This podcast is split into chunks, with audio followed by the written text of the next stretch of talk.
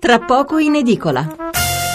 Siamo di nuovo qui con Ilaria Capua e Paolo Pirovano. Riprendiamo con Ilaria Capua. Intanto va bene, leggo qualche messaggio. Cristiano da Padova, come mai i giornalisti hanno accesso immediato agli atti mentre gli interessati no?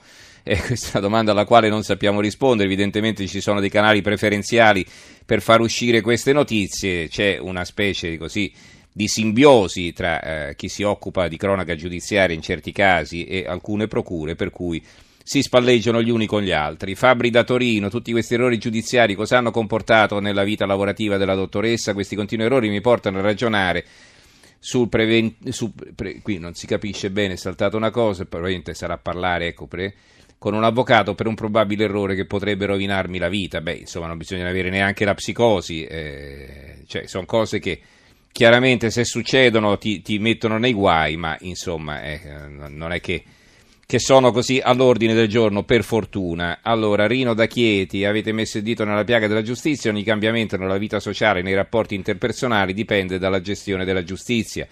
Fino a che le lobby degli avvocati e dei giudici avranno potere politico da far rimanere tutto com'è, cioè tre gradi di giudizio e 20 anni di cause e processi, nulla cambierà e la giustizia rimarrà ingiustizia.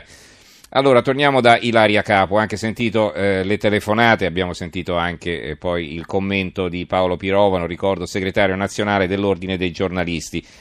Lei parlava prima della sua fiducia o sfiducia nella magistratura, nella stampa italiana, della stampa italiana adesso a parte il caso che naturalmente le avrà fatto un po' eh, cambiare la prospettiva del suo giudizio, ecco, più in generale, come ritiene che sia la stampa italiana, così spassionatamente?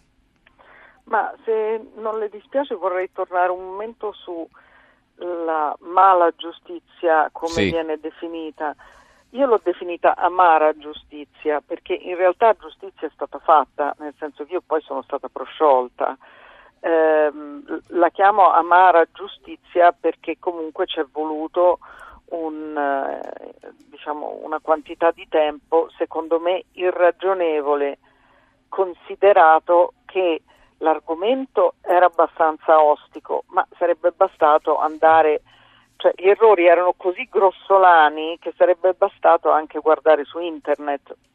Quindi eh, è stato proprio così un, un'indagine fatta male, fatta superficialmente, senza aver fatto i dovuti controlli e quindi essendo così assurda il fatto che ci siano voluti due anni e mezzo affinché arrivasse da una giudice che guardasse le carte, secondo me, eh, di, cioè io di fatto sono rimasta ostaggio della giustizia. Eh, eh, ci sono persone che sono ostaggio della giustizia e che non se lo possono permettere, magari vengono licenziate piuttosto che non hanno soldi per pagarsi l'avvocato, piuttosto che eh, insomma viene, viene stravolta loro eh, la, la vita senza poter mm-hmm. eh, così, manifestare eh, il disappunto e anche la necessità dell'urgenza di risolvere. Poi per quanto riguarda la stampa, io quello che le posso dire è che il giornalista che mi ha chiamato, lui non mi ha chiamato, mi ha fatto tre domande, ma lui non voleva la mia versione dei fatti. Lui mi ha chiamato per dire che mi aveva chiamato mm-hmm. e quindi non ha voluto approfondire nulla, non ha voluto diciamo capire alcune sfumature che poi mh, mm, voglio dire a, agli occhi di un, di un profano o diciamo eh, metabolizzate da un, da un, profano possono dare delle, eh, diciamo, dei messaggi completamente diversi. Mm-hmm. Allora, eh, abbiamo Francesco dalla Mezzia Terme, ultima telefonata e poi eh, ci saluteremo per questo argomento, saluteremo Ilaria Capo e Piro, Paolo Pirovano ai quali darò l'ultima parola. Poi allora eh, Francesco dalla Mezzia, prego, buonasera. Sì, salve, buonasera. No, la mia domanda è questa, volevo solamente dire che come mai tutti quei giudici che hanno condannato persone per vent'anni e poi si è saputo che erano innocenti, quel giudice tranquillamente non viene né fatto un processo perché ha rovinato la vita a una persona, cioè a quella persona anche se ci sono dei risarcimenti, però ormai vent'anni gliel'hanno tolti della vita, cioè come mai non, non, non vengono processati, come mai non hanno fatto un lavoro ben, ben preciso. bisogna dimostrare che ci sia stato del dolo nella condanna, eh, nella persecuzione, eccetera, perché dici, sai, un errore. Lei eh. ha, mm. ha, invitato delle persone in passato cioè, e ancora devono essere risarciti. Ma ah, beh, il, certo. problema, il problema è che il giudice no, è libero di fare quello che vuole, quello là è almeno un controllino in più, questo mm-hmm. devo dire. Va bene, grazie Francesco per la sua telefonata. Allora, eh, proviamo a trarre le conclusioni di questa nostra conversazione e riprendiamo da Paolo Pirovano. Paolo, allora, ecco, dobbiamo darci tutti un po' una regolata, no? mi pare di capire. Una, sì, una regolata, ripeto, i giornalisti non devono essere le buche delle lettere dei PM che eh, vengono, che strumentalizzano i colleghi a volte, cioè eh, i giornalisti devono verificare i fatti, attenersi a quelli e approfondire il, eh, il, giornalista in questione aveva avuto la fortuna di eh, parlare con quella che era la protagonista, tra virgolette, dell'indagine, no? E poteva benissimo chiedergli il suo parere e mm-hmm. probabilmente almeno quella campana sarebbe stata sentita. Invece in quei, in quei giorni mi ricordo che sulla graticola eh, cioè, è finita la, la, la dottoressa in una, marina, in una maniera che, che, che non è che non è concepibile, che è inqualificabile secondo me. Quindi veramente una regolata è vero, eh, bisogna, bisogna attenersi alle regole deontologiche, noi lo ripetiamo sempre, continuiamo a ripeterlo, però eh, continuano ad avvenire queste, queste, cose. L'ultima cosa, se mi permetti, sì. eh, che non voglio rubare spazio alla dottoressa, che mi sembra una persona eh, lucida, pacata, che dopo quello che ha passato, ne, dopo quello che ha passato e quello che gli hanno fatto, continua a parlare di queste vicende. Io sarei un po' più arrabbiato di lei. Ma io mi sono meravigliato perché ne parla con una serenità che, che, le, che lo dico con, con, mm. con, affetto e commozione, anche se non la conosco, che le fa onore. Eh, quando è stata eh, indagata e quando diciamo, era in, in prima pagina abbiamo riempito di inchiostro di fotografie su questa vicenda, colonne e copertine eh, quando è stata prosciolta, perché il fatto non sussiste, se non sbaglio è questa la formula, sì. giusto? Benissimo, eh, forse è stata data qualche breve a piedi pagina, me lo diceva due mesi fa il protagonista di un'altra indagine che è stato messo in prima pagina, è battuto in prima pagina e poi si lamentava, mi ha detto guarda, ama- la, mia, la bocca amara ce l'ho perché ero in prima pagina quando mi hanno ehm, accusato e adesso che mi hanno prosciolto quasi non lo sa più nessuno. Ecco, questo non è giusto. Allora, intanto c'è Giuliana da Milano che mi chiede qual era il titolo della copertina dell'Espresso, l'ho recuperata adesso da internet, ce l'ho qui davanti a me, eh, vi descrivo sempre le copertine dei settimanali, beh, si vede uno con una tuta che sembra un astronauta che maneggia delle scatole, che quindi si suppone che dentro ci sia chissà che, e sotto c'è scritto trafficanti di virus, accordi tra scienziati e aziende per produrre vaccini e arricchirsi, ceppi di aviaria contrabbandati per posta rischiando di diffonderli, l'inchiesta segreta dei NAS e dei magistrati di Roma sul grande affare delle epidemie. Protagonista eh, la nostra Ilaria Capo. Allora, eh, adesso però questa storia è finita, adesso c'è questo bel libro che consigliamo sentra- senz'altro di leggere, lo ricordo nuovamente il titolo Io trafficante di virus, una storia di scienza e di amara giustizia.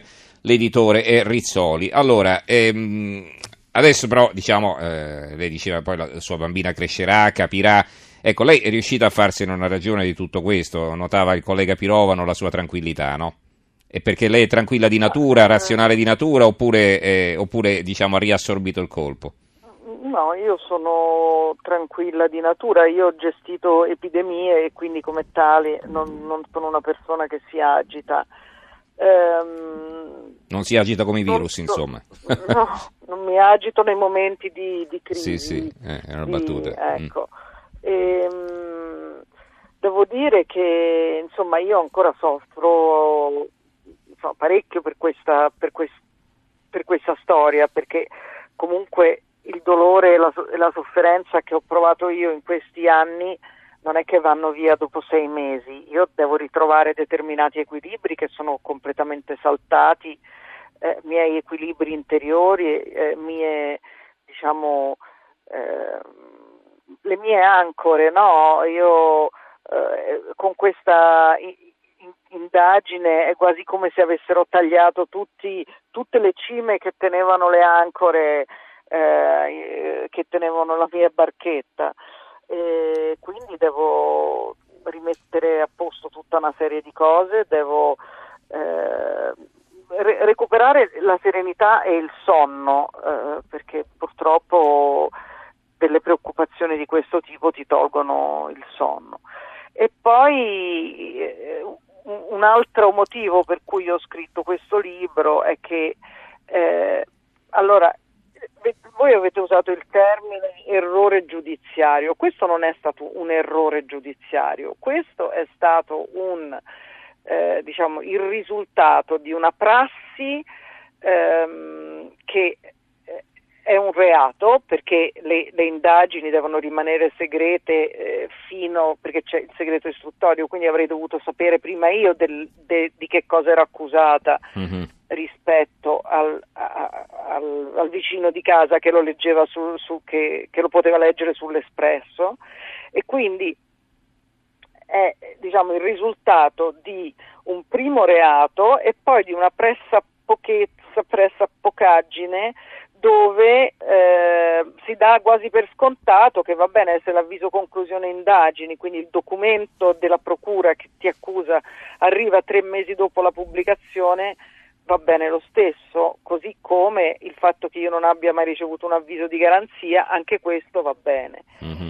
Ehm, trovarsi sbattuto sulla copertina e trasformato in un mostro eh, diciamo, specialmente per una persona che aveva la visibilità pubblica che avevo io, eh, è qualcosa che, che, che ti sconvolge e, e, e, ripeto, ti può stravolgere la vita come, come, come è successo a me. Mm-hmm. Se questo libro servisse anche soltanto a evitare che un cittadino italiano eh, debba attraversare quello che ho attraversato io perché magari si fa una perizia, in particolare quando si tratta di argomenti scientifici dove ci vogliono delle insomma ci, ci vuole una conoscenza di base mm-hmm. che non è alla portata di tutti, no? eh, del, dell'investigatore che ascolta il telefono.